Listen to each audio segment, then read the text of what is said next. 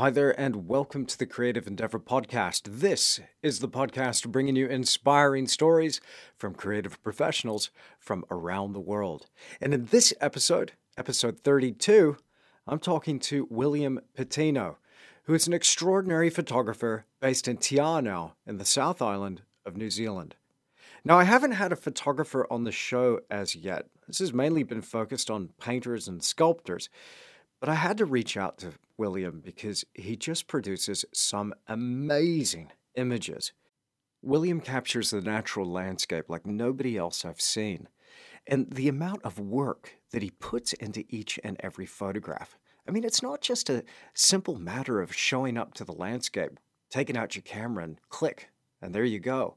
This guy puts in so much groundwork to make sure he's in the right place at the right time to catch the right lighting conditions to really show the landscape off to its best advantage.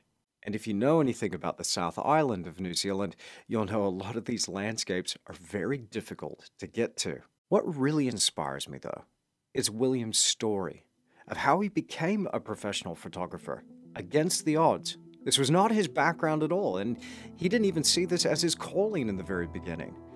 But his calling and his life's journey and his creative passion ended up finding him.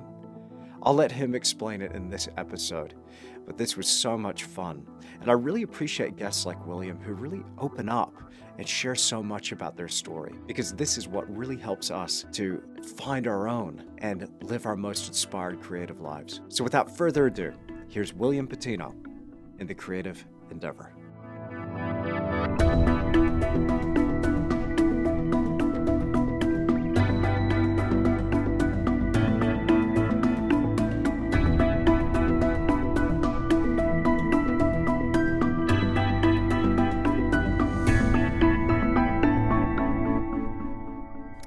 Well, Will, welcome to The Creative Endeavor Podcast. It is an absolute pleasure to have you. Thank you, mate. It's uh, it's a pleasure of mine. I've been a fan for quite a while, particularly of the podcast as well. And uh, I never thought you'd have a photographer on here, actually. So I feel quite honored, mate, to um, have the opportunity. Thank you. Awesome. Awesome. Well, I got to say, like, since starting to follow you on Instagram, and, and look, I'm not just saying this because you're sitting right here in front of me. I- I've looked at so many photographs of the South Island in particular. You take some of the most breathtaking photographs I've ever seen, and you've got quite a following on Instagram as well. So I thought it might be interesting to have a conversation and see how you how you've made that work as a business. But let's kick things off by hearing a bit about how you started this and and where your creative journey began.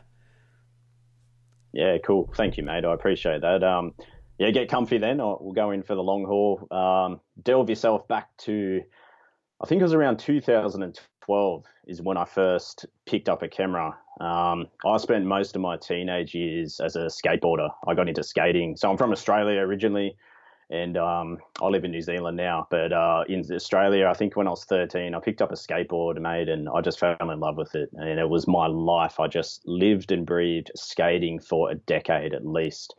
And as I got into those later years, into my early twenties, um, I got married when I was twenty-one, and not long after that, obviously, the skateboarding really just started to uh, fade out of my life. But a lot of my good mates were still in that skating scene. Some of them were a little bit younger. And um, I remember I used to always love filming uh, me and my mates skating, just taking videos, chopping them up and putting a bit of music together and all that type of thing. So I, that was probably my first creative outlet, was just, just doing some videography like that.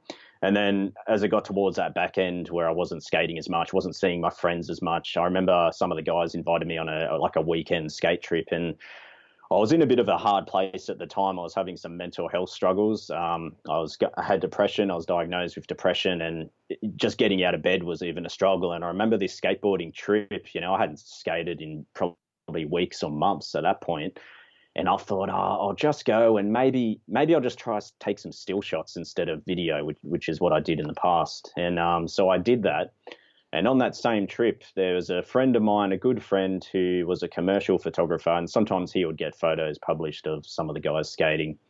And there was a shot that I took of one of my friends, and my, my photographer buddy, he saw that shot and he was like, man, yeah, that's a really good shot. Like, you should be proud of that. And that positive uh, feedback, I, I just still remember it to this day. It just made me feel like like a uh, you know, breathing fresh air, and that really got me thinking, oh, maybe maybe I could keep trying this photography thing. This is pretty fun, you know. I get to hang with the guys, and it's kind of interesting just to explore, you know, compositions and stuff. And when I got home from that uh, skateboarding trip, one of the boys said he, he shared the photos online, and I couldn't remember what he said at the time. So I jumped on uh, the phone. I think it was like the iPhone three, you know, this is back twenty twelve. And I, I just put in photography in the App Store, and Instagram popped up. Had no idea what it was. I was not on Facebook. This is when Facebook was booming, but I was that one guy that didn't have Facebook. I just wasn't interested in social media at all. And I saw this Instagram thing, and it mentioned photography. I thought maybe that was it. So I downloaded it. Sure enough, it wasn't what where he shared his photos, but I was like, oh, looks kind of interesting anyway. Maybe I'll just keep using this Instagram thing along with the photography and see what happens. And yeah, long story short, mate, that's basically what happened. As I started using Instagram, I then started seeing landscape photos. And once I saw them, something in me just clicked, you know. My mother was was into oil painting, my grandfather. And then when I saw the photography, the landscape photos, it just made me go, man, I just want to try that. So I had that this camera, which I was using for the skateboarding. I thought maybe I'll go down the beach one morning and just try shoot a sunrise.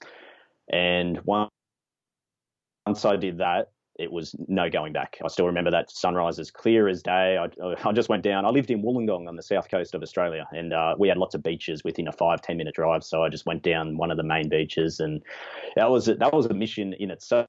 Because I used to sleep right into the last minute before I went to work. I used to be an air conditioning mechanic. Um, so just to get out of bed and go to the sunrise was like, you know, a big deal to me. And then watching the sunrise and, yeah, taking a few quick happy snaps. By the time I got to work later, I was like, wow, I feel like I've actually had an amazing day, and the day's only just beginning. I felt like I'd won. It didn't matter if I had a bad day then. I'd already had that one hour to myself and had a bit of time to just switch off and, you know, do something creative. And that's where the journey began. And it was basically a process of uh, exploring. That was the main thing that drove me, just exploring the coastlines where I lived like never before. I was finding all these places I didn't even know existed, even though they were maybe ten, twenty minutes from home. And then using Instagram, Instagram back then was had such a cool community vibe to it. So when you'd share work and engage with people, there was no businesses on there. There was no celebrities on there. So that really helped me just be encouraged to keep doing the photography as well. And then coinciding with the the mental health battles that I was having, it all just come together as a perfect fusion. I was just, you know, getting outdoors, which was a big thing. I was being creative, and then I was engaging with other people. It was just the perfect recipe. And then I think two years later is when I eventually quit my uh, job and made photography a full-time career, if I was going to fast track that last little bit there. That's that's awesome, man. What a that, what a story. So tell me, I, I just, there's a, something that's really got me intrigued. Just, you were like really one of these early adopters of Instagram back when it, uh, you know, was just starting to take off. When was that app launched first? Was it twenty twelve it first came out? No, I think it was maybe twenty ten, maybe. Wow. Okay. Uh, and the, the Instagram account that I engage with you on now, that's not my original account. I actually have two accounts. So the first account oh. that I had, yeah, yeah. So the first one I had, it's got maybe one hundred seventy thousand followers. I don't know exactly what it is because I don't really use it anymore. Um, but that account, I, I was in Australia. By the time, say, I had about ten thousand followers, there was literally maybe five of us in Australia, five people that were dabbling with a camera that had that many followers. And that wow. initially opened up the doorway to me getting some income from photography. I was, uh, you know, it sounds silly now, but the word influencer, I remember when that word was just started to get thrown around and used with, you know, me and a few other people. And we were like kind of at that forefront of being those first influencers um, in Australia. It was really quite surreal to look back upon. Wow. Uh, and yeah, because I had, you know, an, a following that was bigger than most at that time, obviously it was just the perfect marketing tool. And then what happened with myself is as the years rolled on, that account started growing, the engagement uh, and algorithms changed everything. But I, I changed as a as a person and as a photographer, and that's why I actually started the second account, which is maybe two years old, and that's what I call my main account now. Um, but yeah, I was really I was one of those early adopters. I probably missed that first wave by maybe six months. I've got a few friends who were who got on there six months before me, and they were already at like fifty thousand followers within six months. It was so much easier to grow back then. You know, the there was something called the popular page, which these days they use the explore page, and that's curated for the individual. So everyone's explore page today is different from the person next to you. But back then, the popular page was global. There was maybe only you know, fifty posts. But if you got your work on there, you were exposed to the whole world. And it was quite, it wasn't easy to get on there, obviously. But once I started getting a few images on there, maybe once a week, if I was lucky, who knows, you could gain five hundred uh, new followers within a night. Once you got on there, man, like that was it. Everyone wow. in the world could see your photography. Um, and that just really helped a lot of early adopters to grow, essentially. Um, and then, of course, they slowly started tightening the screws as the years have rolled on. But that was initially what helped me get a bit of a build-up of a following. I wouldn't say that was the main thing, though. Prior to that, it was more just trying to post consistently, trying to, um, you know, keep a, a quality to a certain standard. But keeping in mind, I'd only just was learning photography, so the quality back then was nowhere near what people are doing now. But there were so many less people on there. So someone like myself who would, you know, do a very basic landscape photo, if you go back eight years, that just stood out like a sore thumb because there was no professionals on there, you know. So you take a pretty sunset picture and people going, oh, wow, that, that's quite different compared to today where it's just completely saturated with a million people doing the same thing. But, yeah, back then um, it was just easier to stand out. Was much more organic, and it really helped me, you know, get to where I am today, essentially. I mean, again, I mean, yes, I agree that the the the marketplace in terms of social media, it is saturated with with images, especially pretty landscapes. But when I look at your work, I'm like, whoa, man, like it takes a lot for a photograph to really just hit me. And there's something about your pictures, dude, that just really hit me. I, I want to go back, though, again, to that to that time, that moment, because I, I reckon as a photographer, even, you know, being an early adopter on Instagram, you've got your work cut out for you. So what was that moment like when you first sold a picture and then realized that this was something that you could actually do to derive an income from? Well, yeah, thanks again, mate. It does, it does mean a lot. Uh, so thanks for those kind words. Uh It's funny, man, because I I had people saying to me, oh, when are you going to make this your career? Because I was working as a tradesman, you know, forty-hour week, uh, just slogging it out on the tools.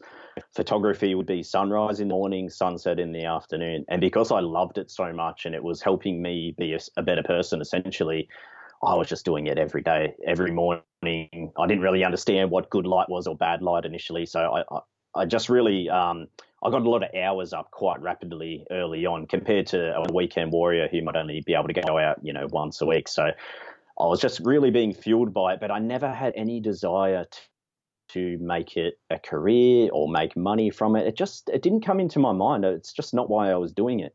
And then it was probably when I started just to get a few companies reach out for um, like the influencer work. That I remember going to Canada and being around the Whit Sundays, Tasmania, just all over the place. And it was purely, you know, you could take an half okay photo and you got a bit of a following there. But even though I was, I was making a few bucks from that and I, I'd take annual leave from work and disappear for five days at a time, whatever it was, I still didn't think I, I'd want to or could make it a career. And I remember eventually... Uh, creating a website and selling a few prints. And that was just such a, a privilege and an honor to, you know, someone wants to put my own photo in their house. And even then I, I just thought, no, nah, there's no way I could make a, a career out of doing this. You know, like you'd have to be turning over twenty prints a week or something like that. How do you keep reaching these people? So I really went for a few years of making a, a little side income from photography, enough to, you know, cover some new gear or anything like that. And I was content with that. I was content. I remember saying it to my wife, like, oh, if I could just cover the cost of, you know, these lenses or unfortunately with photography, mate, it's just a never ending or initially when you're learning anyway, you buy one thing and then you, oh, I want to buy that now. And you just, the, the price keeps going up and up and up. And it's not good for a married man like myself. So uh, we thought, you know, if you could just sell enough prints to cover the cost of the gear, then, oh, that, you know, that's amazing. So I was quite content doing that. Um, and then funny enough, it wasn't until my son, Judah, was born. Uh, so Judah's five and a half now. And when he was born in uh, two thousand fourteen, right at the end of two thousand fourteen, obviously life just completely changed. Um, I was working full-time. My wife was working full-time. I was doing photography in all my spare time. Now my wife was going to be home raising our son, and my photography was going to be, you know, the time behind the camera was going to be reduced big time because now I'm a father.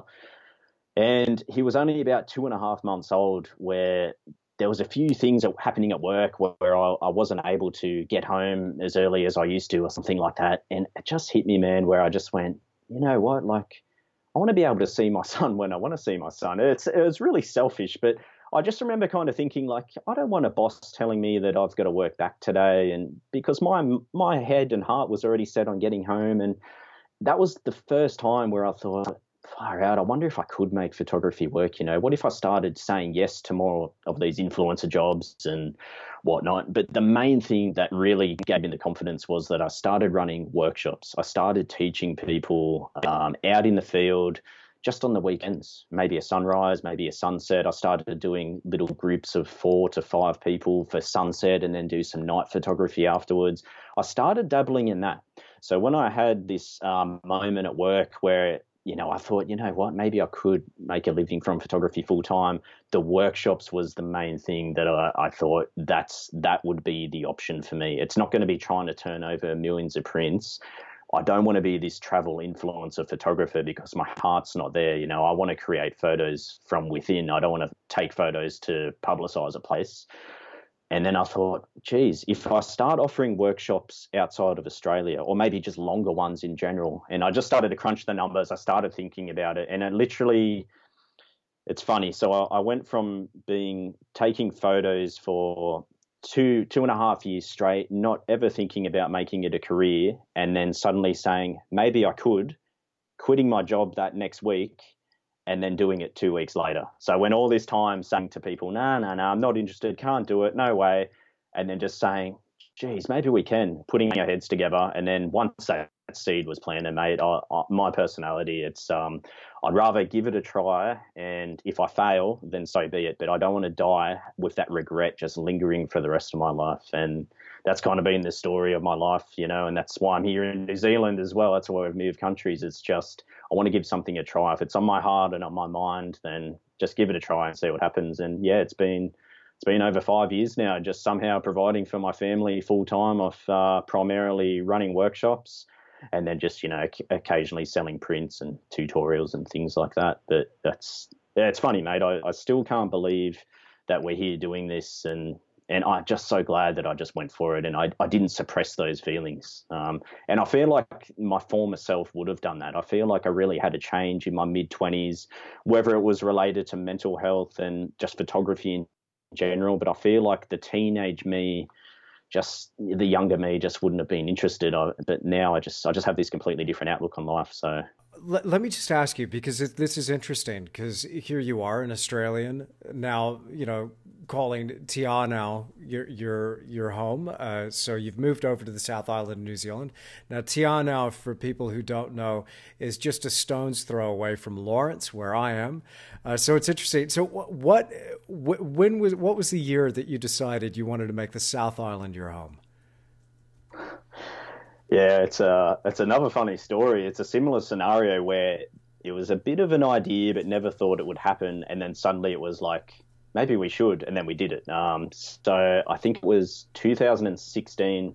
I was coming to the South Island a lot for running my tours. So I'd leave Australia, I'd come here for a week, I'd run a week-long workshop, and then I'd go back to Australia. Wow. And then I'd go to, and then uh, during another month, I'd go maybe to Iceland or Patagonia, Can, uh, you know, Canada, whatever. Now, don't, I'm not doing this back to back. You know, I've got kids, so I don't want to be traveling all the time. But what I'm getting at is when I would go back to Australia, Wollongong, where I lived, which is about an hour and a half south of Sydney, it just started getting to the point where I'd go there, I'd go home, but it didn't feel like home anymore. It, it just, and it's probably because I was leaving to go to these amazing, amazing scenic remote places, and I'd go back to Oz and I'd be like, this is just a rat race. Um, I, I just didn't feel like I was connecting with people anymore. I couldn't relate to people. It seemed like everyone was on a different wavelength to what I was on. And New Zealand was just that place of comfort. We would come here for family holidays. So I'd come here for my workshops. And then I started coming here for personal,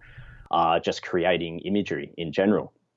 And it just got to the point where when I was flying out of Queenstown to go back to Australia, I'd look out the window and I, I felt like I was leaving home. And I remember saying to my wife, you know, I said to her one day, oh, you know, I, I think we should live there. I think I texted her when I was here in Te Anau. Said, I think we should live here one day. And I remember the reply. She said, of course you do. You know, it was just like one of, another one of Will's bright ideas, you know.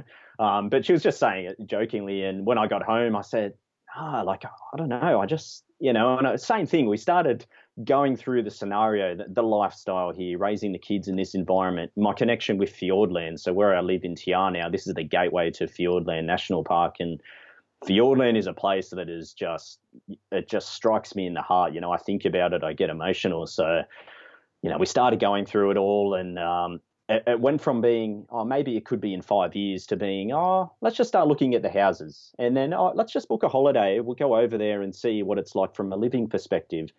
And then it went, that was mid twenty, sorry, mate, it was twenty seventeen, mid twenty seventeen. And then by the end of twenty seventeen, we moved here. So we had about a five-month window where we started telling family, hey, we might move over. And then that November, we moved over. So I think, yeah, and then we had all of two thousand eighteen and nineteen. Yeah, so two and a half years now. So I've got to, I've got to do the math on my hand there. But, um, yeah, so two and a half years. That story parallels our story, Rachel and my, my story. Uh, just it's it's almost funny how close that is. It was two thousand sixteen for us.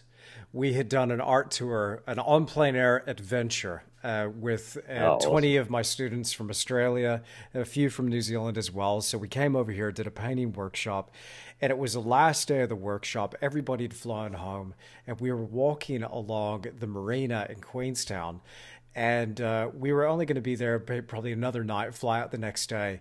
We're looking at each other, and I can't remember if it was me that said it to Rachel or she said, no, she's putting up her hand. You said it to me, right? Okay. She's right here. Yeah, with she's going to take the credit. She, yeah, she's going to take the credit for this one. And it was like, hey, if you could live here, why wouldn't you? It was just kind of like this, this duh moment. If we could do this, why wouldn't we just do this? And I was like, yes. huh, we, we had actually moved over. I had grown up in Perth, so a Texan born. Uh, lived in Wellington for a little bit as a boy, moved over to Perth when I was ten. And I'd grown up in this place that had no topography, no character, fantastic weather, beautiful people. It was a great place to grow up. Don't get me wrong. It's fantastic. Um, and I still got a gr- lot of great friends over in Perth. But I, I remember thinking, like, I just needed some some of that power and inspiration and landscape. And, yeah. and we were walking along the marina, and she just was like, hey, if we could do this, why wouldn't we? And that, I think it was within a, about a year we were here. And um, so awesome. Again, mid twenty seventeen, we moved over. uh, we, we packed the, the container full. We ended up moving in straight away with uh, Rachel's parents as a bit of a base to then find where we would actually and end up. And that's what I did. Yeah. Yeah. We did the same thing. We packed up and shipped everything, and we had a bit of a transition where we were living with my wife's uh, folks for a while there as well, man. But I'm, I think I heard you say in a recent podcast that you've been here two and a half years, and I remember thinking yeah. to myself, oh, that's just kind of creepy. Yeah, yeah, yeah. Just crazy. So, but I mean, look, you live in a phenomenal area. I mean, look, if people haven't been to Te Anau, I mean, if people have visited and they've gone over to visit Milford Sound or Doubtful Sound, or man, that is, it's a jaw-droppingly beautiful place. It's one of my favorite places on the planet. I mean, that that valley, as you're driving out of Te Anau, you start heading towards the Homer Tunnel. Get out of town, man. Come on. That, that drive, is, man. Oh, and yeah, we, we first come through here in two thousand fourteen, just my wife and I, when she was pregnant with our son. It was like the last holiday type thing. And we'd done the States, Canada, Europe. New Zealand was like, oh, we'll do that later on in life. Because it was so close to Australia, we thought, why would we go there, you know, for a holiday? And we come here in two thousand fourteen. I remember just saying, I'm an idiot. Like, this is only two and a half hours from Sydney, and it looks like this. You know, this is insane. I remember doing that drive. And I just made it. It's it was just the most amazing drive I've ever done. And now I, I live here, and I, I've driven it countless times. And to this very day, I still I still love it, and I miss it now um, because I haven't been able to get out as much given the current circumstances. But um, it's just an amazing part of the world. And now that I live here, and even prior to moving over, I've been able to to explore so much more, because that route is, you know, one, it's probably zero point four of a percent of what Fiordland National Park is. And even driving that road alone is enough to satisfy, you know, most artists. But now that I live here and have been able to dedicate lots of time just getting out into the backcountry more and more, it's just, this place is, it just, it feels like a spiritual home for me when I'm out in the wilderness here. Um, and it doesn't have to be remote wilderness. It could just be park the car and walk for twenty minutes into the beach forest. But there's just something here that it really, it, it stirs something up inside of me, and it just really, it, it settles me, it grounds me, it puts everything into perspective. And from a creative um, perspective, it's just, there's unlimited options. And the type of weather and atmosphere that Fiordland is renowned for is the type of imagery that I like to make. So, you know, it's just, I feel so blessed to have that in the back, in the backyard, but also to live in a town that is big enough to, you know, still have a good sized school for my children. And there's a lot of people here. We made some good friends. So it's just, for us, it feels like that right combination of everything. And, you know, it was,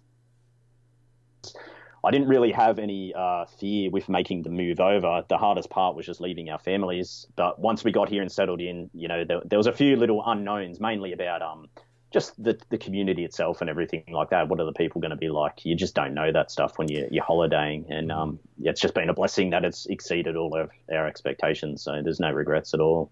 That's awesome, man. That's awesome. I, I can...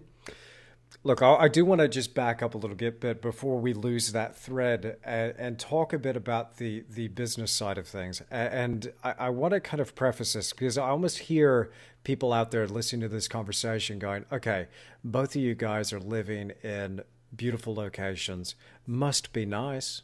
Must be nice, you know, Will, doing what you're doing, mm. living in, in your dream location. How do you do that? How's that yeah. working out for you? How, how do you ever make that work? I want to go back to where you started to set this up as a business, right? Um, when you first started teaching workshops, because again, I think there's some parallels there as well.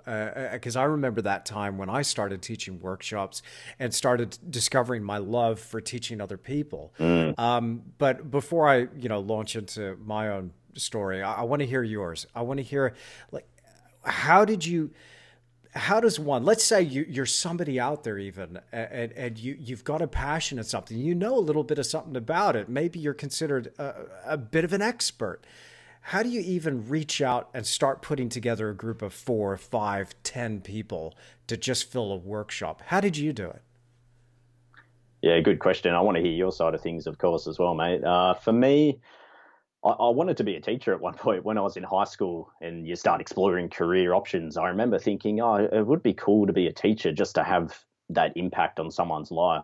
And I actually did some work experience at a primary school, and that just scared me. I was like, no, nah, I don't want to do this, because I was dealing with younger children. Um, but I think I've always had that desire to teach. And when it came to the photography and the business side of it, I, I wish I could remember the first workshop I did or how it came up. I don't know if it was just a one-on-one, or maybe I did a small group one to start off with. It must have been a one-on-one, but I was really thankful, and this is why, you know, I mentioned Instagram earlier, how it did help me establish the career I have now. And it's funny, because I have a love-hate relationship with social media in general, but I'll always pay my respects to the opportunities that it's opened up for me. So back then, Instagram was my main uh, reach uh, to connect with people, as it is for many to this very day.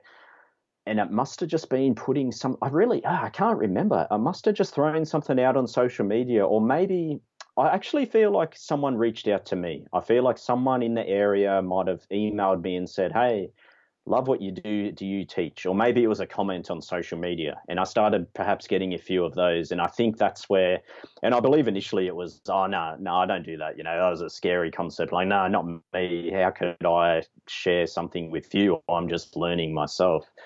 And I think I suppressed it for a while, and then I just reached a point where I thought, why can't I? You know, I, I feel like I could contribute to this person's learning in some way. I may not know it all, but perhaps I know a little bit more than they do. So I believe it was just initially saying to someone, let's meet at this place. at this time, you know, and we'll go from there. And yeah, I do remember now. It was just a person, just a private one-on-one down on one of the the seascape locations. We were real lucky where I lived because we had some really dramatic seascapes, big uh, sea stacks, you know, rugged spires and caves and things like that. And I just remember the person's reaction after the lesson, and it probably only went for two hours, but they were just so stoked. They were so, I, especially when I just showed them a few things with the camera and just seeing their eyes light up. It's what's funny about photography is you, you're combining the technical with the technology with creative. It's an unusual fusion. You know, it's not like painting where it's just coming out of your hand. The cam- you need to understand the technical side of how a camera works and, you know, aperture and I S O and all these confusing terms when you're first learning before you can even really put your whole creative side into it. And yeah, I just remember how rewarding it was seeing this person go, it was like a revelation to them. Me just saying a few things that I took for granted just completely changed the way they viewed it all. And that instantly made me go, wow, that was cool. Like, this is so rewarding to be able to share that knowledge. And from there, it was just baby steps of, um, oh, maybe I will, you know, if someone asks again, I'll say yes. And then I think eventually I must have uh, just thrown it out there. I must have thrown it out on social media and said, I think the first group one I did, I called it Sunset to Stars. And it's funny because I've, I've, I've ran a lot of those now, but I'll never forget the first one because I tried to get a few buddies to assist, a few photographer friends, um, because I was so nervous about having a whole group alone. I could do one-on-one or two-on-one, but not a whole group of people. So we came up with the concept and um yeah, and that's essentially what it was. So it was like sunset for two hours and then go and shoot the stars. And yeah, and the more you, as you will know, the more you start teaching, the more confidence that you begin to build for yourself. But I found that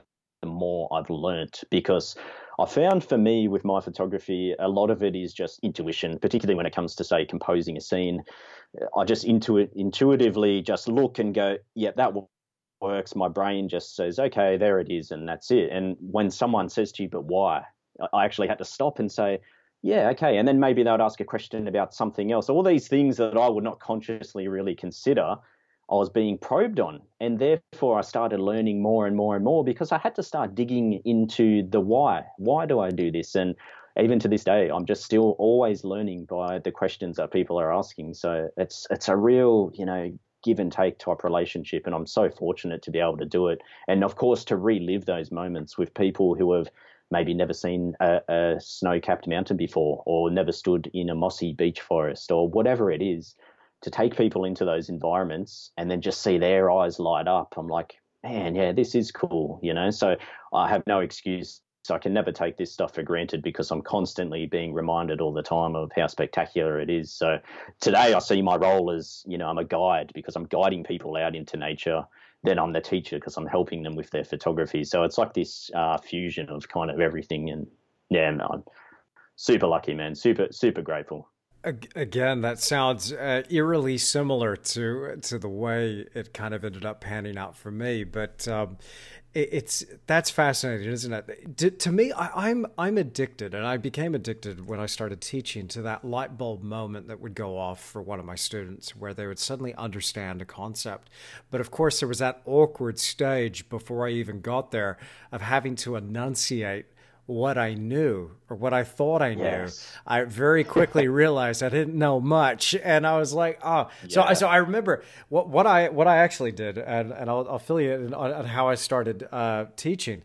I was invited to give a presentation to an art society. Uh, shout out to Alfred Cove Art Society. I wonder if anybody from there listens to the podcast. You never forget your roots. Man. That's, That's it, man. And so they, they invited me.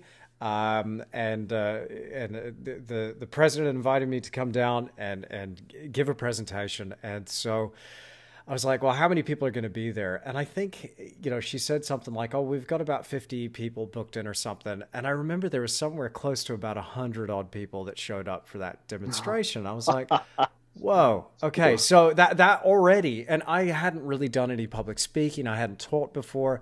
And I just shook my way through that demonstration. I Sorry just, to cut you off. Were you working as a full-time artist at the time? Or? I was. I was. Yeah. Yes, okay. So I, yeah. I hadn't gone into teaching. But what had happened previously is the market started doing some weird stuff. So I had all of these really nice, expensive paintings that I couldn't sell. So as that yeah. market was doing its wobble, I ended up going, okay, well, I'm going to need to supplement my income with something.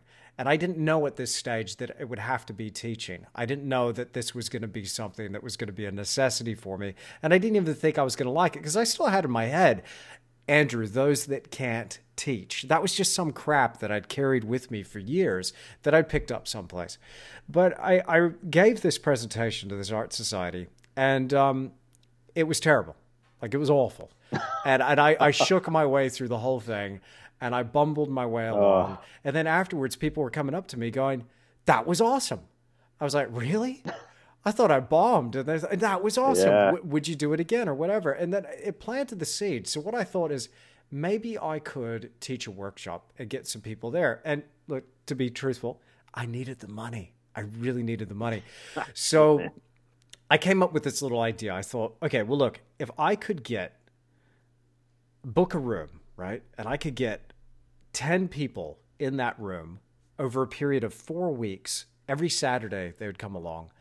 And they paid me for this workshop that was going to go for a month, one Saturday over a month, so four four Saturdays. I could charge them four hundred dollars a piece. I got ten people in that room, and I just taught them all day. Everything I had, I'd have four thousand bucks a month. That's one thousand bucks a week, and yeah. then I can make it work. And I suddenly thought, okay. But then I thought, okay, well, this can't be B S. I, I don't want to just rip people off and have them show up and say, oh, mm. by the way, you thought you were going to learn how to paint? Sorry, see you later. Uh, so, yeah. I, I, I needed to actually have something that I could teach them. So I started writing out this curriculum, you know, so to speak, and started trying to figure out, what am I going to teach? And this is really where the birth of my methodology came came in, because I started realizing I had no idea what I was what I was talking about. So I was like, okay, I, well, I'm going to break this down into its key components: composition, color theory, and then we're going to have a landscape demo and maybe a seascape demo or something like that. What's composition? Well, I don't even know. Yeah. So I start researching. Yeah. I start hitting the books. And then, what's color theory? I have no idea. So I started researching that. What I learned as a result of of the, doing that research and then explaining it to somebody else. Uh, and again, this old saying came back to me of, you do not understand something until you can explain it to somebody else so that they may understand.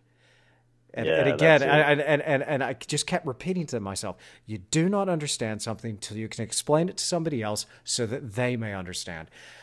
Until I actually understood that concept, I, I, the teaching was kind of off a little bit. And immediately the holes in my knowledge showed up as soon as I started teaching that workshop. Yeah. So the first workshop happened. People seemed to enjoy it. And a few people rebooked because I decided I'd do it again. Word got out. I had a few people on a waiting list, and I booked it again. And then again, then again, Perfect. then again. And the, it ended up...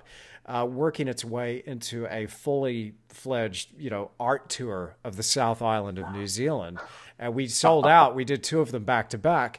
And now it's suddenly like, huh, I'm a teacher now. And this is all yeah. before I got on YouTube. This is all before the online stuff. Um, so by the time I get online, I, I sort of had a bit of an idea about how I like to teach and, and, and some of the ideas and concepts. A lot of this stuff was just intuitive for me. I, I hadn't ever taken the opportunity to enunciate what painting was all about for me and what some of these concepts yeah. were. I was just there doing it, but I couldn't tell you sweet stuff all about what it was I was doing. I was just doing it. And and I think, but again, the other thing for me that, that, that became apparent as soon as I started teaching is just, I, I, I love people. I absolutely love yes. people. And, yeah. um, I also felt that I was cheated in my own art education, not from my upbringing. My father did a fantastic job teaching me, and I still hold him in high regard and the utmost respect, but he was a sculptor, and so I wanted to be a painter. Um, and, and he took me as far as he could, and then I, I, I was trying to get some information from a tertiary institution, going to art school, thought that would help. It didn't. Uh, but I, I was frustrated, and so I wanted to do a better job than what I had received. So, yeah, it, th- those two things put together, it just it just created this environment, and I just loved it, man. As soon as I started teaching that, and I was getting that positive reinforcement from people in the class, I just thought, man, this is me, this is my jam. So when I hit YouTube, I just it, it turned into something else again. Yeah, absolutely. But um, but. To get people, I can resonate with uh, sorry, man. Yeah, uh, when you mentioned about feeling cheated, I remember when I was teaching people, mm.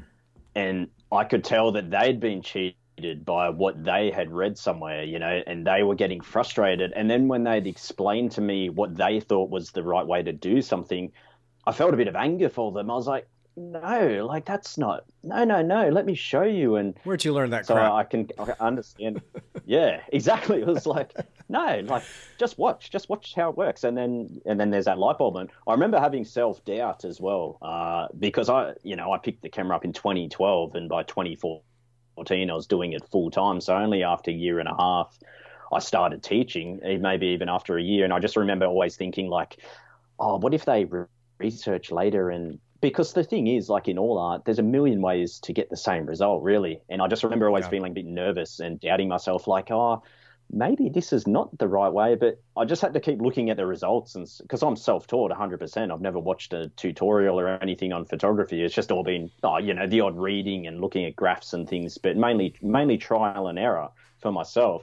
So there was always that doubt, like, oh, maybe, because I would get a client say to me, oh, but blah, blah, blah says to do it this way, or I watched this video and it says to do that. And I'd, I'd have these moments along the way where I'd be like, ah, and just had to keep backing myself. And yeah, I look back now and I've obviously grown a lot more. And I like what you, you said about creating that curriculum. Essentially, I feel like for myself, it's probably only been the last, probably the last year and a half where I really feel like I'm starting to understand just so much more about what I do, why I do the things I do, and then how to articulate that to people. Um, and I don't look back and think, oh man, I really didn't teach those people the right way or whatever. Um, but it's just interesting looking back on your own journey and, and just seeing how you evolve so much as an individual. And, and it's funny because you know that you're going to look back on this day where we are now and probably think the exact same thing. Like, oh, I thought I knew it back then. But, and I guess that's the exciting part, is that you just never stop growing. Absolutely. You know, that, that to me is, and it used to, when I first started out, that depressed me, that thought depressed me so much. It's like, sure. When will I get it? And now I'm hoping, like, I hope I never get it, you know, because there always has to be yeah, another, it. there has to be another rung on the ladder. Yeah. And it's just a matter of keep that's climbing, it. keep climbing. And I wonder if we had the opportunity, you know, from a painter's perspective, if we had the opportunity to go back and talk to Da Vinci, Rembrandt, you know, one of, one of the greats, Van Gogh, somebody who just had this, this voracious appetite for knowledge and creativity.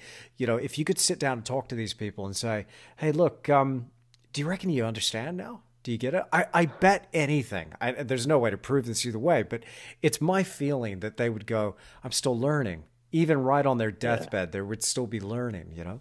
So um, yeah. that that's something that I, I find... Um, As, is an essential part of the creative's journey, I think. I feel like, you know, and I don't, you know, I haven't really researched this, but for me, the greatest artists, whether it's a musician, painter, photographer, chef, you know, whatever, I'm just going to call them artists, but um, there's this hunger that can never be satisfied. That I, I know for me, and I'm not, you know, I just feel like I, there could always be a better, I could always do a better job. You know, I could go to the most amazing spot, the conditions align. I feel like I did everything I could, but I'm always, I can look back on every single photo I've made and just find little flaws or little ways that I think I could do better. Now, that's gotten less and less over the years, for sure. But I just feel like there's just this hunger that will never be satisfied. And I feel like that probably is the same with all these great influential people throughout the years. Um, you got to have that desire to keep growing, keep getting better, because once you, you know, once you become satisfied and you go, nah, this is it, I've reached that point now, then that's the moment that you stop growing, stop learning, stop excelling what you've done in the past. And you can see it in people, man. Like when you, when you talk to other people or see the way they write about stuff, you're like, yeah, he's, he's in this because there's something inside of him that he, he's, he's just trying to fulfill that. And, and he probably never will, but that's the beauty of it. That's why it's working. Absolutely. I mean, it's like it's like we're trying to to chase this thing and, and scratch this this itch, but it's it's the the act of continually just going for it that that keeps this whole thing going. Absolutely. I, yeah. I, I, I hope I hope we never we never get to the bottom of that, because again, it'd, it'd be such a shame for for any creative. It's like when I talk to creatives, um, in particular, like there there's a handful of like well-established artists that uh, that I've come across in my career that think they do they've got it all figured out. And I, I, I remember being so excited to meet these people. And there's only been a few, fortunately, just a few. But I was excited to meet these people. Then when you talk to them, it's like, huh, you know, th- th- th- just something just stopped for them. That th- that that development just was halted. S- some of my favorite creatives that I that I get to interact with now, mostly online, are like little kids because they they are so crazily enthusiastic about their subject matter or exploring something new or moving in another direction. And I don't think they'll ever be to the bottom of that that uh, pool of inspiration. They'll never drain that yeah. pool, so to speak. Um, and and that's that's hopefully that energy I, I can maintain. Uh, who knows? Who knows? Time will tell. Um, there's there's a couple of things, though, Will, if I may. I, I just, again, You're you're raising so many interesting things here in this little chat uh, right now ah, that I I, do, world, I, I well I want to I want to go back to something, if you don't mind talking about this, because mm. I get a few people online emailing me about this particular subject. It makes me really uncomfortable because I feel totally ill-equipped to be able to tackle a subject like that, but I'm hoping that we we might be able to cover a bit of ground here with this. Yeah, right. you, you were mentioning you were mentioning something there about mental health. Now, I've had my own uh, issues with mental health uh, and and various diagnoses in the back, uh, you know, many years ago. Um, maybe some things that I haven't quite addressed for myself personally, but I'm always curious because this seems to be something that goes hand in hand with being a creative. Now, you said mm. that you had an issue with depression, but now you seem to be doing okay, right? So when did you did you get to a point where you realized, hang on a second, I'm not depressed anymore? When did you when did you feel like you had that demon whipped? Yeah, uh, more than happy to talk about it too. So I think it's very important. Yeah, look, it, th- there was no definitive, you've got it, and now it's gone for me personally. Um, and the way it snuck up on me was just like out of nowhere as well. Um, I'd seen family members struggle with depression, people very close to me, and I, I didn't understand it. I tried to sympathize, but I just, I didn't, you know, I, I just couldn't understand how someone couldn't really control their own emotions and thoughts and everything. And I, mate, I didn't.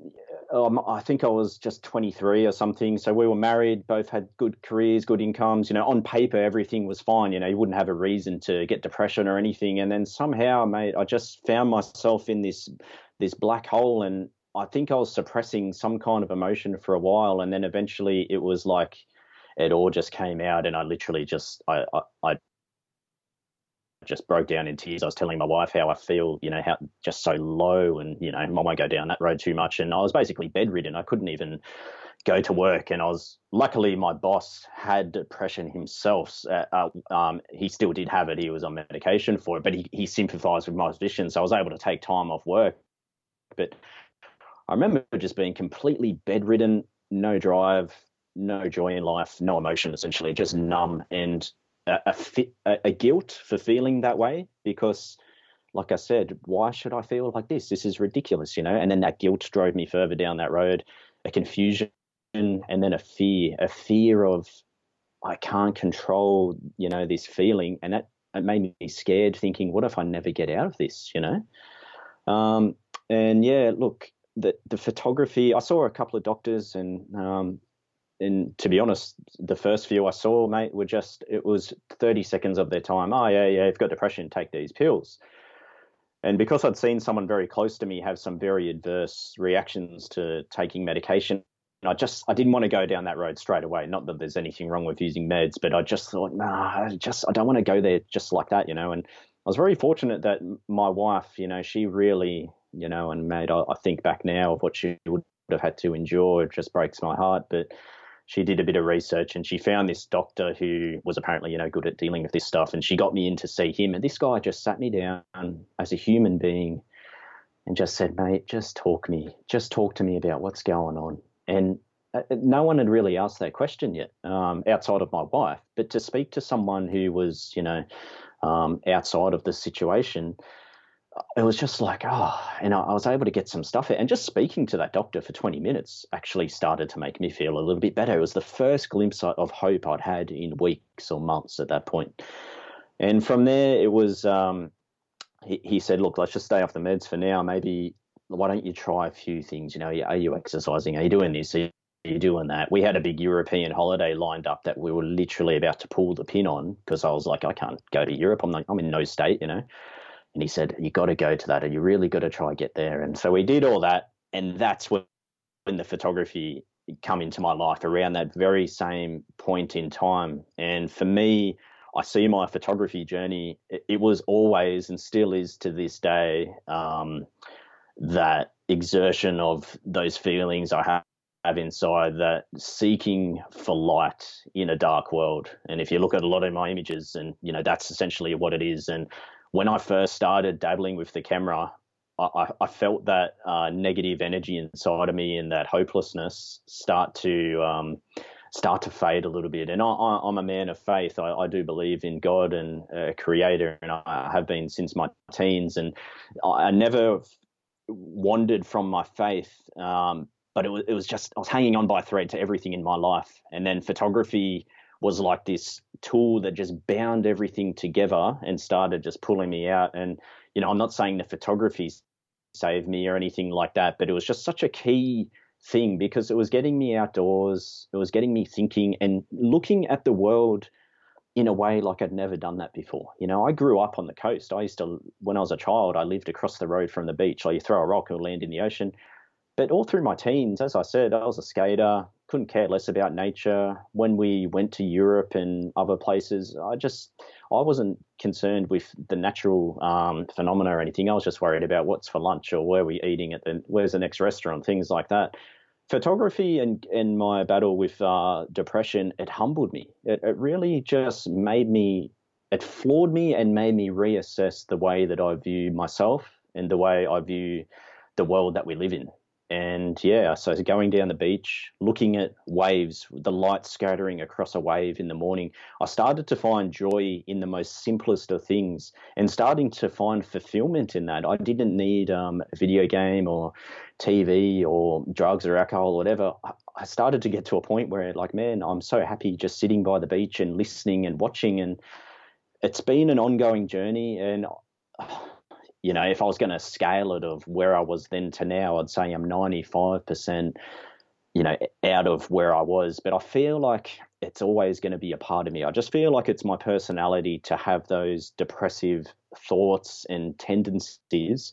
But over the years, I've started to see the triggers, um, and I just know tools to to go, oh, hang on, maybe it's time I better, I've got to go for a jog, or I've got to just get outside, go lift some weights, whatever it is. Or for me, it's often um, just going into the forest. Even I'll bring the camera, but it's not really about photography. It's just about getting out there and taking the time to observe nature and stop thinking so much about me and just more, just being in the moment. For me, photography, it's very similar to meditation because you get in, I get into a bit of a flow state where everything else in life switches off and I can't think about politics or my career or whatever it is, you know, whatever we're struggling with.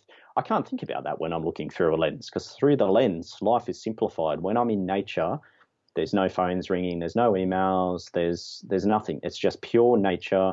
We're all equal in that moment. And, you know, once you're exposing to yourself to that on a daily or weekly basis across the years, it, it's helped me get to the point I'm at now. Um, so, you know, it was definitely a fusion of a few things, and I, I get the question a lot too because I've tried to make my story known to as, as many people as I can as well. And it, it is a tricky one because I know everyone's an individual and we've all got our own individual struggles and individual answers um, that we're that we're searching for. But if I was going to, you know, throw out advice or anything, I know for me definitely just just trying to exercise, get outside. But it's all the cliche stuff, you know, and that, and that's why I don't like throwing it out there. And I'm sure you probably feel the same. Um, but if I was going to say anything, and I do say to people, there's hope. That's the one thing I, I just would love to people to take out from what I'm trying to say about my own story is there's always hope. There's never not a way out for you. There's always going to be someone to listen, someone to lend a hand. As bleak as it may look, as dark as you feel, as numb as you feel, it's it's not the end of the road. There, there is a way out, and you you just got to just hang in there. I really appreciate you sharing that story and, and being so open about this, because it's, you know, it's rare on the podcast that we we get an opportunity to talk about these sorts of subjects. I do, you know, whilst it's important in, in, in a certain respect, I also do feel like mental health issues, depression, all that stuff does actually at the same time get a lot of airtime. But I don't know if it's, a, you know, from my own personal yeah. point of view, if it's for the right reasons or or what is actually behind this discussion. You know, it's like, oh, you know, we're going to talk about depression, and this conversation was brought to you by Pfizer. And if you're if you're watching yeah. like mainstream stuff, there's always this little. There seems to be this, uh, uh, yeah, this undercurrent. And I, I hate to sound like a conspiracy theorist here, but hey, guilty, I am one. Now, look, I, I, I appreciate that, though, Will, because, you know, and again, I, I've had my own issues with this personally, but I've seen this in my own family and, and having family members that have suffered terribly with mental health issues. Um, and it's it's debilitating for the individual. And, and my heart goes out to anybody who's suffering with that as an individual. But then for a family as well, it, it does seem to, wow.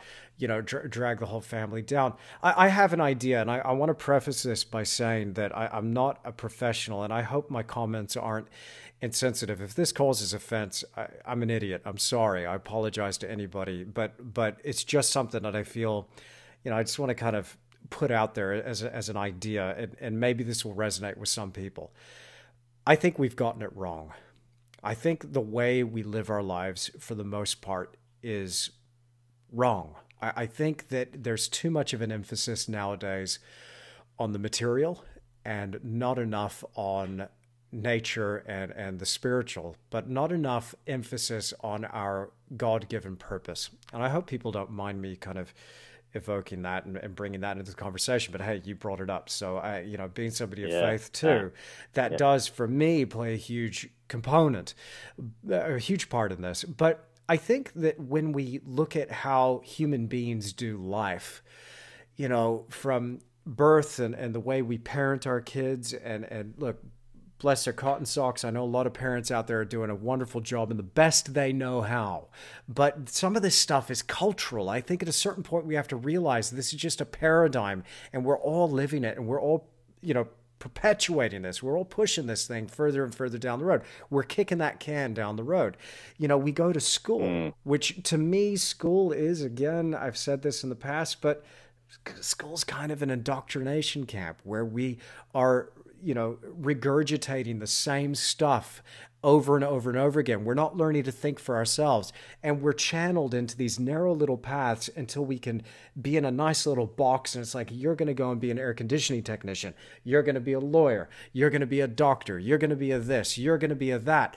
And meanwhile, you're, you're, you know, you're feeling inside, well, I want to be a photographer. Oh, I want to be a painter. I want to be a dancer. I want to write songs, you know, and I, it just, to mm. me, I wonder how much of that is the birthplace of a lot of these feelings of loss and anguish and and kind of this this this feeling like we we've lost a sense of ourselves, because a lot yeah. of us don't want to be put in these boxes, and then you end up waking up one day and thinking, I don't want to do this anymore. I don't want to be this person anymore, and and. You know, for me, it's come in different forms because I, I kind of knew I wanted to be an artist growing up. That's what I ended up becoming. But I lost my way in, in, in various other ways. And I've watched this with friends and family. And, um, you know, I've I've had my moments, for instance, when I was too focused on material gain, for instance. And when I had this fixation on the material, like I need to make this much money and drive this car and live in this house and have this, this, this, this, that focus would end up driving me nuts. And I'd end up depressed because I didn't achieve that, you know? It, yeah. Shifting my focus caused me to feel different about this. I don't know. How do you feel about that? Yeah, no. Uh, I totally understand and agree basically with what you're saying there. Um, and yeah, that's obviously a huge, you know, that can go a million directions with that type of stuff that you've mentioned.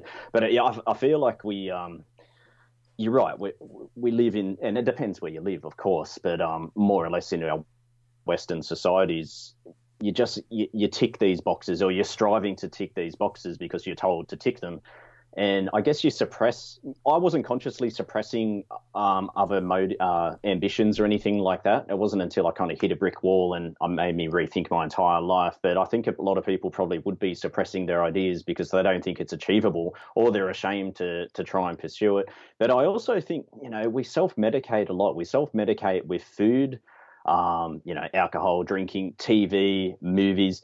There's all these things that we're constantly consuming just because we we do, like because, oh, I've got nothing else to do, so I guess I'll either Netflix, sit on the phone, you know, whatever, or I'm hungry, I guess I'll go and eat A, B, C, D. And I just feel like, yeah, we, we just live in these bubbles that are dictated by so many external factors, um, and it's not until you, you actually put your foot down and say, hang on a minute, like, I don't I don't just want to sit through life and go through these motions and just tick these boxes for the sake of it, to end up, you know, sixty years down the track just going, okay, so I just did the same thing as everyone else. And I don't know. I think when we don't, people should explore why, ask why. Why should I do this? How?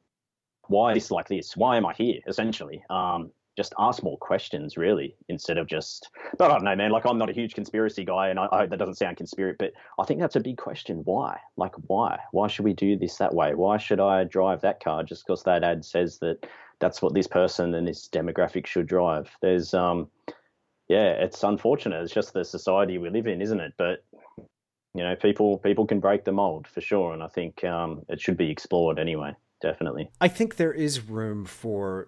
You know, maybe, okay, maybe we don't have to go down the conspiracy route, but, but I think there is room for some serious questions to be asked here, because I think if we look at this on a societal level, um, you know, some serious questions need to be answered. You know, why, why the heck are we doing it this way? It's so obvious it doesn't work. It doesn't work on an individual level. It doesn't work for families. And it certainly doesn't work for a, a culture. I mean, how sustainable is what we're doing actually going to be, really? And I, I, I want to just draw people's attention to something, because I think um, there, there's a film that I came across recently. It's good to probably probably jump right on this before it's taken off YouTube, because I think it's so on the money. It's it's ridiculous. It's called In Shadow, A Modern Odyssey.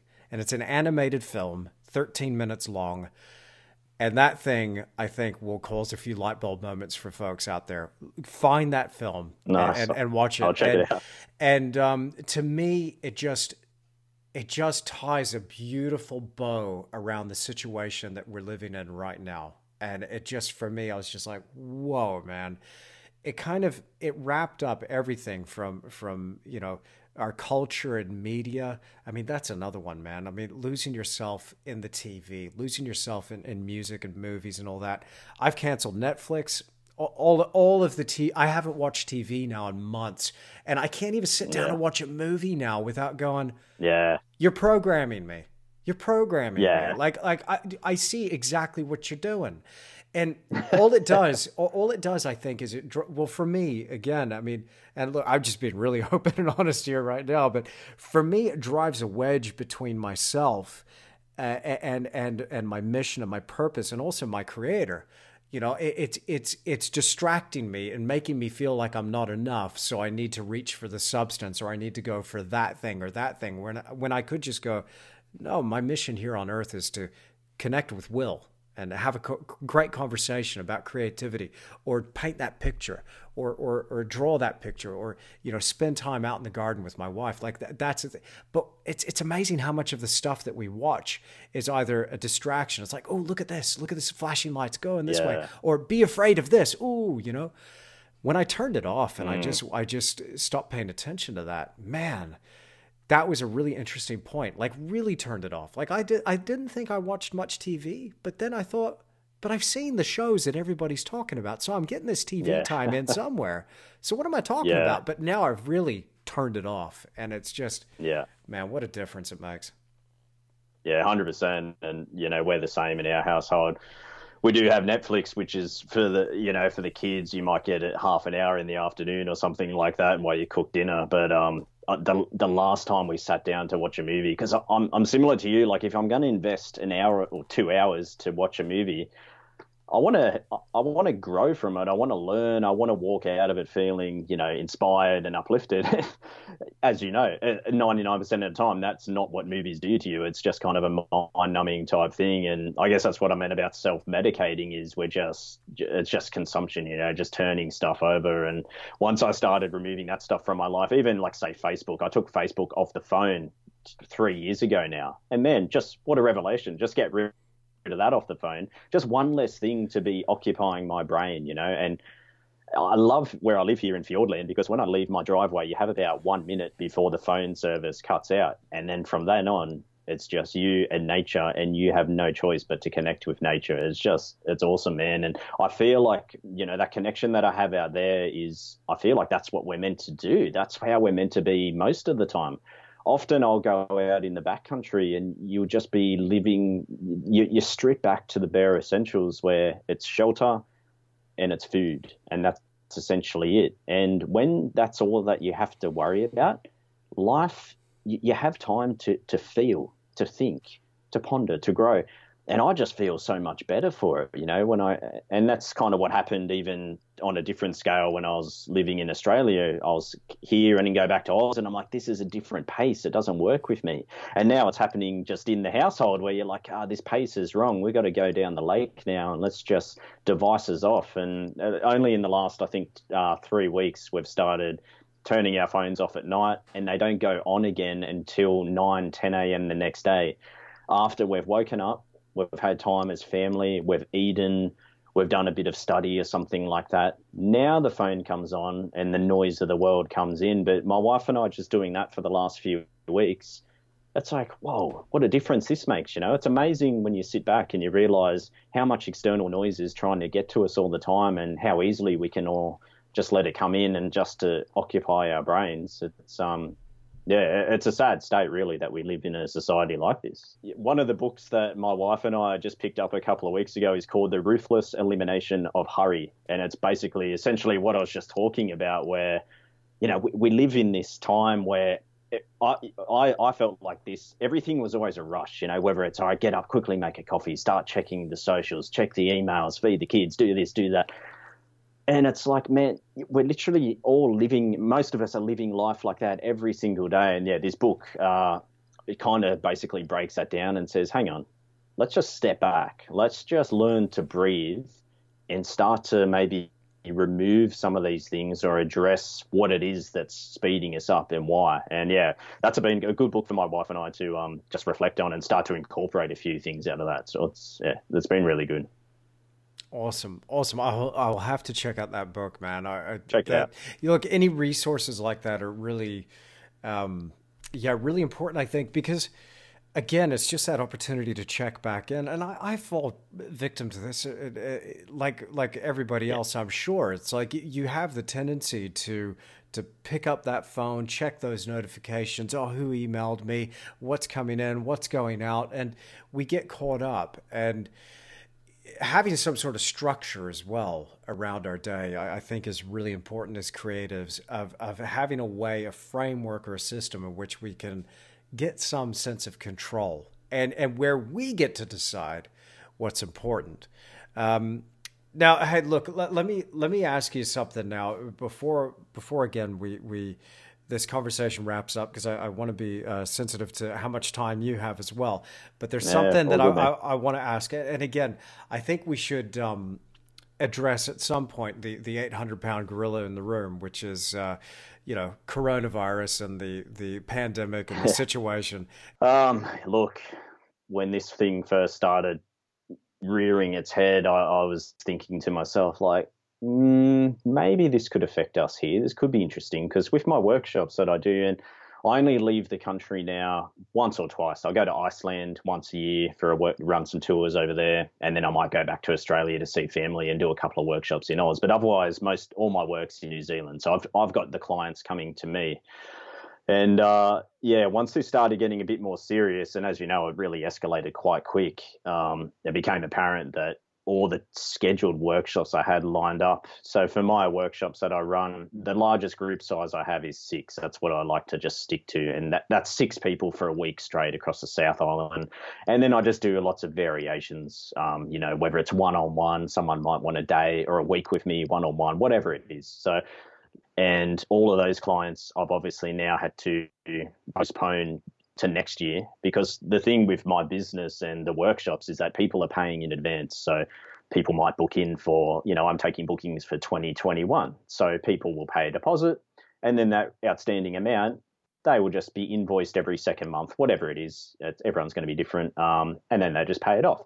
So the people that were doing workshops with me this year, and particularly this month, last month, et cetera, they paid those off, you know, three, four months ago. And the money that they were paying, that's how I feed my children and my wife. Um, so suddenly we were faced with this situation where it's, okay, these six people now, I can't run their tour because of this situation that's beyond my control and their control. Their airlines are stopped flying, et cetera. I can't refund them because, one, you know, I'm covered in my terms and conditions, et cetera. You know, it was a week out from the first trip where I had to cancel it. But also I can't just find, you know, fifty thousand dollars here or thirty there, whatever it is. It's just, it doesn't work like that. And I've been thankful that, and as you're probably aware, most travel companies have done this similar thing where it's like refunds aren't necessarily being issued, but I've been able to, to postpone and say, all right, guys, here's options for next year. And thankfully, of course, you know, most people, everyone's been understanding. Their airlines have given them credit, et cetera, et cetera. So I'm at the stage now where the next stuff I actually had scheduled was not until June, July, and then September. So I can't, you know, I don't work. My work schedule is weird. You know, I could be home for three weeks straight, and then I might be gone for two weeks at a time, or who knows what it is. Um, but yeah, like I'm looking ahead now saying to myself, I'm, I think I'm going to have to postpone every single trip for this year, push those people to next year if they're able to do that. Um, so look, it's been, the, the money's just stopped, obviously, because the people that are doing trips later on in the year, we're not invoicing them anymore because I don't want to take their money if it means I've just got to give it back or whatever. So of course the income has stopped. One of the saving graces is that I, I started doing some online tutorials. I got some buddies out here twelve months ago now, actually. And we invested uh, two weeks total, just over two weeks of filming out in the field and just making a, a whole series of video tutorials. And it was something that I wanted to try for quite some time. And I wanted to do it in the field as well as on the computer, because with photography, you know, you've got to know the processing as well as the, the theory and technical in the field. And yeah, I'm real lucky that I've got those made already, uh, and quite an extensive uh, little collection there, you know, like a good ten hours or so, roughly, maybe more, probably fifteen, um, across all different categories and, you know, anything and everything really. And that's just been a saving grace, because the, the money I, I was had coming in from that, we weren't touching. We were going to renovate the bathroom, et cetera. We even had the, the builders booked in and the plumbers. And when coronavirus started rearing its head, that was the first thing, like, guys, we've got to cancel this stuff. You know, we've got to, we've got to feed the family off this food now. And to, as we speak right here, right now, the only money I have coming in is just from selling the odd video here and there. So for, for moving forward, um, I, I'm still getting inquiries about workshops for next year, which is a, an amazing sign for me, because that was the first question. It's like, are people going to be interested in traveling? Do people have the money? And I'm really fortunate that what I do, I don't rely on mass tourism. And it's sad because New Zealand in general thrives off tourism and mass tourism. And a lot of people that I know here in town, they have businesses and restaurants that they need to be getting high numbers every single day. Um, whereas for myself, I, I really only need, let's say, fifty people for my whole year. That, you know, just throwing a number out there, but that's probably roughly what it would be. Six people here, six there. It ends up maybe being about fifty people. So I'm being, you know, pleasantly surprised that there's still been inquiries for next year. And what I'm doing moving forward is investing more time now into my online learning. And I've actually been speaking to um, like an agency in the States who reached out to me, and they deal with um, people like myself, professional photographers, mainly in the States, um, in helping them sell and market their tutorials. Uh, so, and that was quite a timely uh time to reach out with these guys as well. So yeah, moving forward, and what I've been doing literally today and for the next couple of weeks is now, all right, how can I just build my online tutorials and keep building upon a curriculum there that's going to be of interest to other people. So, and then I've got a nice, solid, even bigger collection of stuff that I can offer. So I really see that, you know, for creatives, and, you know, this has been mentioned many times on your podcast, and it's it's no trade secret, but I think, you know, the, selling online, like the the e-commerce is, it's such a big thing now, and it's it's very difficult depending on what your, you know, art, art is and what your outlet is. But for me, I'm fortunate that I do work in an industry that can flow quite well, whether it's in the field, selling prints, or teaching online, or even doing Skype lessons. You know, that's possible as well with photography, just doing one-on-one uh, teaching via Skype. So there's a few outlets there. My passion, my passion's for being out with people though. Um, you know, every photo I take, it's not really about selling photos. It's funny because I'm a, I call myself a photographer, but as I said before, I'm more of a guide and a teacher, really. Every photo I take is just for me, and it just happens to be marketing for the workshops I run. Um, so if I was going to be passionate about anything, it's aside from going and taking photos, it's being there with people, helping them to get photos. But unfortunately, moving forward, or at least for probably this year, that's probably not going to be what I do, and I'm going to have to shift towards doing things online. And honestly, mate, like I, I questioned, is it worth it? You know, like why? I, I always use this analogy when I speak to people as far as photography goes and what I do. I say to people, it's like painting. You could be a painter, but you're painting houses all day just using a roller. Or you could be a painter and you're an amazing artist like yourself. You, it's still both, you know, you're technically a painter. And I say photography as well. Photography, you could be a photographer, but you're just a real estate photographer. And I don't mean to put down a real estate photographer, but you could just be setting up, getting an interior photo to help sell a house. For, you know, there's no real, um, you know, creativity so much in doing something like that. Or you could do what I do, where it's trying to put something a little bit more into the imagery. Um, so when it comes to the situation we're in now, I really had to say, well, you know, do I want to be doing online things when that's not really what I'm passionate about? I want to do. Maybe I'm better off trying to to pay the bills another way, just picking up the tools again or something like that. And I have decided, of course, to stick to doing this because I love being my, my own boss, and it is fulfilling to still uh, do what I do. But yeah, it's a mate, and who knows? I just that's the tricky thing with this scenario is we really don't know. We don't know what one week is doing from the next. And so, I, and I've never been one to forecast too much anyway. I never have, not, well, not since I've started this journey anyway. It's always been, let's just live one day at a time, be thankful and grateful for this day, and then we'll deal with tomorrow when that comes. And because I don't like saying in five years I'm going to be here or ten years I'm going to be there, because I, I just don't believe that that's the way things work. You know, I, I don't want to try and assume that I can get somewhere or build an empire or something like that. All I'm worried about is how can I be the best person today, put the food on the table, and, you know, try walk out having maybe helped someone else in their journey, and hopefully I learn something along the way. So that's kind of me moving forward, is going, okay, I think it'll still be beneficial for my family if I keep being self-employed and going down this direction, and, you know, we'll postpone most of the trips for this year and we'll see what happens. And mate, I'm just trying not to try and not not let it get the best of me. And I easily could. I could easily go, hang on, you know, my wife, she raises the kids and helps me with what I do, and I've got to provide for the whole family and pay the mortgage, and there's no money coming in. But mate, there's I'm just not going to worry about that. I just one day at a time, just be confident, because I, I look back upon my life and I, I look at that decision when I made that I made to do this full time.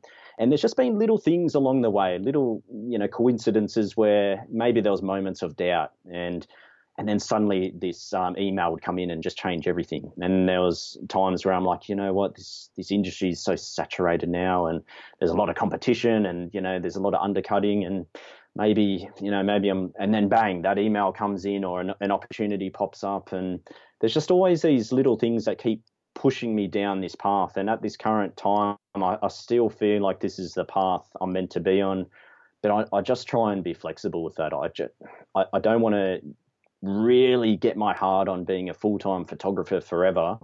I just always try and be lenient with whatever life is going to present, and, you know, whatever God throws at me, and that's where my hand has to be at that time, then I'll, I'll give it all I can and make do, because I, I do believe that, you know, life is more than what we're just doing right here, right now. It just, it seems so menial when I look at it, about making money and, you know, just getting through the day. And I'm fortunate to do something that I love, but I, I just see it in a bit more of a global spectrum, I guess. So I guess that's why it doesn't, it doesn't worry me too much. And I, I, if anything, I'm more worried about other people. I'm worried about people's mental health. I'm worried about people that were living on a, on a fine line, and this virus has just tipped them over. Um, it's just, it's going to be a hard time. So we're just trying to, you know, make sure that maybe I can help in the community a bit more, because I've got a little bit more time just doing some online videos. Now I can go and help someone else get out of trouble as well. So I don't know, just trying to stay open to all possibilities moving forward. But uh, definitely for the foreseeable future, the, um, the, the mind is going towards making these new videos and then seeing where they go, where they head, essentially. Will, that that is awesome, man. That is awesome. It's again, it's it's about where we put our focus, right? You know, and, and when you were talking there about what you could do with your your the, the business, you mentioned there, I was counting them off in my head, but you were saying there was like four different revenue streams that you could be bringing in digitally while this stuff's coming on. So again, you mentioned a few things there. I, I, I, I'm a huge fan of diversification, you know. Again, maybe it's not our central yeah. passion or focus, but as long as it's somewhat related to what is driving us, I think that's okay. Um, but there's something to be said, you know, while all this stuff's going on, reaching out and helping a neighbor, reaching out and helping somebody who, who really needs it. That can, you know, lift your own mood, but it also makes a huge difference to that other person. And maybe we could use a little bit more yeah. of like of that sort of thing now. Yeah, absolutely, man. It's easy to focus on myself, and I'm not taking away from people who are genuinely, you know, struggling. I'm not yeah. saying, oh, pull yourself up and, you know, go help someone else. But yeah. I, just from my own journey, that the times that I've had self-pity and, oh, poor me, it's like, hang on, like, just step outside, get outside of that mindset. And um, and then, you like you said, it, it really boosts your mood and, and makes you realize, you know what, I, I was making this thing a lot bigger than it actually is. Um, so, you know, there's always going to be someone worse off than you, and it is rewarding to, to be able to help people, definitely. So hopefully we'll be able to use the time to do that. And yeah, so you and I, we both live in tight-knit communities, the whole South Island of New Zealand, really. Um, all the towns that we live in are quite small. So moving forward, I think people are just going to have to really bind together and work together, essentially, to try and get through this one way or another. And I don't know how that's going to manifest itself, um, but even the tourism industry in New Zealand, it, it, it's going to be changed for quite some time now. And even with the online world, like, we're very fortunate that we can connect as we are now with families, with our audiences online. And it'll be interesting just to see, you know, the, the how this affects the way that we communicate, um, because I know people have been a bit more active on social media and doing videos and things like that, because we're all aware that all of us are in this situation and a lot of people are alone and things like that. So I'm I'm curious to see what happens moving forward from that side of things as well. Is it going to change the way we interact? And, or, you know, I don't know, I'm a, I'm a little bit pessimistic as well. I, I also feel like we're just going to go back to the same routines and people are just going to get caught up in the wheel again once this thing blows over enough. So I don't know. I don't know what it, what it's going to do there, but it's going to be interesting times ahead. And hopefully, hopefully there's some good lessons that get learnt along the way, whether individually or collectively. Who knows? Time's, time will tell. Uh, yeah, I, I hear you. I hear you. It, whilst that is a concern that we might just kind of pick up and get back on that hamster wheel, I... I think for the first time, well, certainly the first time in my life, uh, but I think this is true for a lot of people out there. Uh, for the first time, we have something that is uniting everybody. Um, yeah. You know, yeah. And, and, and I still, I, I still am pretty optimistic personally. I think there's still a lot of opportunities here. You know, now more than ever, more eyeballs are on screens watching online content. And so I think if you're yeah. if you're an artist or a creative out there and you've got some inkling to create visual content online, whether it's a social media page or a YouTube channel or something like that, or start your e-commerce website, do it. Like, now is probably yeah. a really good time to do that, because you've got eyeballs there ready to consume your material. And uh, that that's yeah. available for everybody. I don't think there's any barrier for entry there uh, at all. Yeah, I, that's such a good point. And what I like about the whole e-commerce side of it is that the overheads are quite low. Like, you know, you need a camera and maybe not even a camera, just use the webcam, whatever you use. And also generally the, the cost for the consumer is quite low. You know, if you're selling tutorial videos, for example, and that's something that I've been thinking about with what I do, because with a workshop with me in the flesh, it might cost, you know, a few thousand dollars for a week, whatever it is. Um, whereas a video, it's a hundred bucks, two hundred bucks, whatever it is. And I like that because it means, although there could be a lot of people doing it right now and everyone might be jumping on the bandwagon, it doesn't matter because the consumers, they're happy to throw a few hundred bucks here, fifty bucks to that guy next week, maybe next month that guy.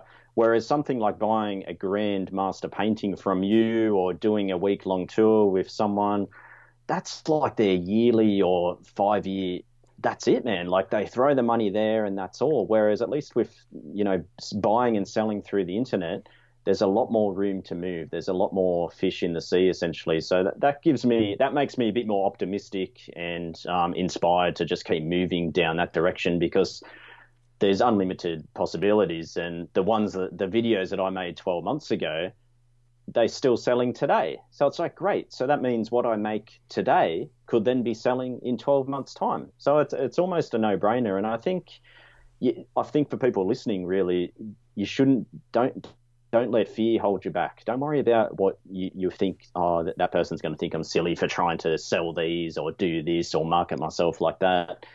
Life's too short for that. I think just give it a go and you, you'll see what happens. And like I said, you don't have too much to lose, really. It might be a few hundred bucks to set up a website, whatever it is. Um, but I think it's really going to be worth the investment just to try and diverse, just diversify what you're doing a little bit so you don't have all your eggs in one basket. Mm. Absolutely. Oh, good point there, Will. Good point there. So, Will, this this has been a fascinating conversation. I love all the directions that we've been going in here. Um, and it's great just to have an opportunity to connect with you, but also, you know, reflect a little bit on some of what you're saying, because I find it, man, it's just so much of that resonates with me, you know, and I, I, I find that I, I'm kind of reminiscing about my own story there. One of the things that we haven't talked about yet, though, uh, which is an absolute crime. Let's just get this in here into this episode, because I... You know, I, I'm talking mainly to painters and, you know, some sculptors, but mainly artists who are creating stuff. I, I have not had a photographer on the show yet. And I always thought that photographers had their work cut out for them. Like, really, like if you wanted a challenge, become a photographer, because what you see pretty much is what you get. Now, I know we got Photoshop and digital stuff like that, but pretty much what you see is what you get with that landscape. But for me as a painter, if I don't like the mountain where it is, I just move the mountain. No big deal. Yeah. For a photographer, hey, you got it's a, that's a bit of a tall order. Tell me a little bit more about your your creative process. What are some of these subjects that are really inspiring you and driving you? And maybe a couple of the technical aspects behind what you're doing, because again, I, I and I, I don't even really know what to ask you about the technical aspect, because I'm not a photo- I'm shooting reference for my paintings. I'm not a photographer, but I look at your work. Man, they're heartbreakingly beautiful. Those photographs, they just they really just hit something in me. They're, they're just amazing work. So anyway, I've asked you a bunch there. Go for it. uh, thanks, man. Thank you. Uh, does, yeah, I do appreciate that. And thanks for asking the question as well. Yeah, I feel like I've been on a tangent about everything, and uh, hopefully I haven't just been talk- talking in circles. Yeah, when that, it comes that's to what it's all about, man. Um, that's, that's what the podcast is all about. So don't worry about that. that that's the beauty of it, right? Yeah, yeah, man. Like, it's funny because um, I, I've done one painting for my wife when she turned nineteen. We, I think she was eighteen when I met her, and for her nineteenth birthday, for some reason, I did this little oil painting because my mother was a painter, my grandfather, and I, I was always curious about just giving it a try. You know, I, I wanted to try that outlet, but I found for me, I, I don't know. I don't know why I didn't stick with it longer. I think it was just different priorities at the time. Uh, so, yeah, fast forwarding with the photography side of things, yeah, what I was getting at, sorry, was, yeah, with painting, I, I, I often think even to this very day, oh, wouldn't it be nice to just create the exact atmosphere and light that I want? Because with my photography, a lot of the time it's finding the location or scouting it on topographic maps and, you know, seeing that's going to work for a good shot. But then saying, okay, I know that photo needs this type of light. I need the sun over here. I want this type of cloud, this type of color palette, et cetera, all to come together. Because you know, I, it's like a portrait for me. The way I photograph the landscape, it's saying, okay, what's going to make that place, that person look their very best? And I'm just drawn to, you know, I love the the romanticists, the the painters, you know, the, the sublime, the the, the Terror, Bierstadt, um, Cole, you know, all those guys. When I look at, and that's where I draw a lot of inspiration. Your work, the, for me, the inspiration comes from the feeling. It's not really um, so much the technical and look. It's if something makes me feel, then I'm inspired. And it just so happens to be that a lot of the romanticists, the masters, that's the type of thing that I'm trying to do in my photography, because I can relate to what they're conveying there. That's that wonderment and awe and a little bit of terror as well. So when it comes to saying, okay, I'm going to go shoot this place, um, it's then saying, okay, what's the type of weather that's going to make it look the best, the type of light. So it's it's really just trying to get there at the right time and time it with the, the essential elements that you need to to make that place shine. Now, unfortunately, it's not always, obviously, it doesn't work out. Sometimes I'll do, I do a lot of aerial shooting. I love going up in a plane.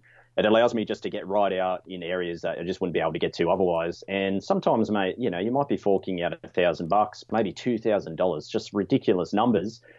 And you're not going to get up there when there's a storm coming in or, you know, the exact right cloud in that specific spot, whatever it is. So sometimes it's that combination of, for me, getting the, the composition has to be right and the light on the land has to be right. But I, I have a bit of a liberal approach when it comes to, say, atmosphere and clouds. So if I have a piece where, and this might be only forty percent of my entire portfolio, but if I have something where everything I, I enjoy, the, the composition, the right movement in the water, the the um, the light hitting the landscape, stuff like that is very hard to really fake in Photoshop. If the sky color or the, the, the pattern in the cloud just doesn't work for me, then I'm fine t to change that. I don't feel like big, my, because I run workshops, I can't go changing everything because I'm taking people there the next week, potentially. Um, so I have an integrity to show a, a place for what it is. But light and atmosphere, that's changing second by second every single day. Um, so that's always going to be different for the next person that rolls along. So I do have a bit of a liberal approach there where if I think, you know what, um, I wouldn't mind a bit more fog in that valley or something like that. Every now and then, that's where I'll be able to get a, a more creative and create that type of atmosphere that I want. But really, I'm just trying to get that moment right there, single exposure, because of me, because I'm selfish, because I want to actually experience it first and foremost. If I go to a place and it's just blue sky and it's just not stirring something inside of me, then the camera just doesn't come out. It, it's basically bookmarking the location and saying, I've got to come back here at the end of a storm when I've got this type of light, this type of moisture in the sky, creating that haziness in the background, creating that three-dimensionality, et cetera, et cetera. So there's a, I see my photography is really two parts. There's the pre-planned structured shooting where it's like, all right, I'm going to go here this day, this week. I've scouted this on Google Earth. I've got to get a boat here, hike up there, or a helicopter, drop me out there, whatever it is. And then there's the other part where it's like, holy moly, this system's rolling in tomorrow and this is going to create some amazing type of conditions. I'm just going to get out there and see what unfolds. And that's more the spontaneous, sporadic side where it's just, you know, reacting to what you see and, and just letting nature speak to you. So you've got all those aspects. And then, of course, shooting raw files. And I think you'd be familiar with raw files in a camera. It's basically, it's like developing film. You know, we shoot these high resolution images. You put them in the computer and they're just stripped of everything. It doesn't, even a, an iPhone, when you just take a single photo on the iPhone, it has all presets, contrast and saturation built in. It, it, it's already been edited. People don't realize that's still an edited photo. So when it comes to my work, shooting raw, that file has to be, it's designed to be manipulated and processed. And I'd say if someone said, oh, what's your editing involved? The main thing is just working with light and the dynamic range that I often shoot towards the light. So that means I have a lot of backlit subjects and then I've got a lot of highlights in the sky. So the vast, and this is why I love painting, because a lot of the processing I do, and I'm not saying I'm like a painter by any means, but a lot of it is just bringing back the tonality just like a painter would by saying, you know what, we need to have the light source here. That's got to be brighter. That should be darker. And this is where photography can go horribly wrong for people, because I, I can line people up, or we could go out in the wilderness and we all shoot the same place, the same lighting. Once those files get in the computer and then you see the results, they can be vastly different. And it's purely just be because people, you know, we've all got different eyes and different uh, methods and everything. Thing like that, but the processing is such a big part of it. So for me, once I started delving a little bit more into transitioning the eye, how do I make the eye flow through this scene? Like, the composition's going to do that, but if the light is not right, then people are going to get fixated on the wrong subject. And I'm not talking now about the light hitting the landscape. It's more saying, are those shadows too bright? Are they too dark? Is that highlight too bright? So that comes into it as well. So, so I went on a bit of a tangent there, but th it's multifaceted, really, the, you know, the whole process for me and everything like that. But, um, you know, I, I'm really intrigued with visual art in general, and particularly, you know, artists like yourself, because I look at your work and the masters, and I, I just study, why did they, because you guys have the ability to, you know, to put the light where you want it. So it's often saying, why did they do it like that? Why has he got the texture in the foreground, but in the background he's let it be, you know, less detailed? Little things like that, because the camera, you know, we go out, you take a photo, you think, oh, okay, he's photographed what you saw of the eye, but it just doesn't translate that way. I find that it might be there when you look closely, but I, I need to emphasize that stuff more. So I really like to, you know, to create that sense of distance and atmospheres, things that you even talk about in your tutorials. I'm doing it in Photoshop, you know, I'm, I'm removing detail in the distance just to help create that type of atmospheric look that just the camera is not really going to pick up. And my goal is to, to meet nature there halfway and then just try and do my best with it. But anyway, man, that's, that's a bit of a, a long winded way of kind of getting the point out there. Yeah. But look, my goal at the end of the day is to, to experience the moments firsthand. I don't fly drones because a drone is in, enjoying the view, not me. So that's why I use planes or helicopters, and, you know, basically you can't feed the kids at the end of the week. But um, I, I want to feel the moment. I, I want to feel it inside of me and be there. I want to be humbled by nature. Um, and that's where my best photographs have come from, those moments. And if it's not doing it, then I'm not taking a photo at the end of the day. Wow. It's so fascinating to hear how much is involved with taking a, a good photo, and what, a little bit more about what's behind some of those amazing images on your Instagram. Look, man, this has been a real treat. It's been such a joy talking to you, Will. Thank you so much for being on The Creative Endeavor. Uh, pleasure, mate. Thank you so much for your time, and it's been a, a real pleasure. So thank you, man. Well, I really hope that you've enjoyed this episode of the Creative Endeavor podcast, and a huge thank you to William Patino for joining me. Now, make sure you're following Will's work on Instagram at William Patino underscore photography, and on his website, w w w dot william patino dot com. He is shooting some amazing landscapes, and he's even teaching his skills in workshops that can be found online. Now, if you don't mind, can I ask you a huge favor? I've started a brand new YouTube channel that is dedicated to the Creative Endeavor podcast. If you like the video version of this podcast, make sure you visit that YouTube channel and hit the subscribe button. You can simply find it by typing in The Creative Endeavor in YouTube.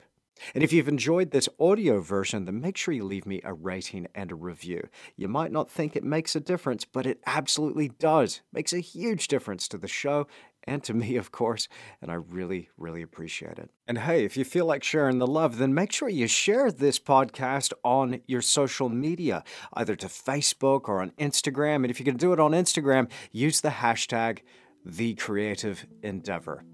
Thank you so much. Now, if you want to find out more about me, you can always find me on my website at andrew tischler dot com. And while you're there, make sure you're subscribed. I'm in touch with my subscribers regularly. They're first to know about my YouTube tutorials before they go live, and I also keep them up to date with these podcast episodes. Thanks so much for stopping by. It has been an absolute pleasure to have your company here once again, and I look forward to being with you again very soon in another episode of The Creative Endeavor.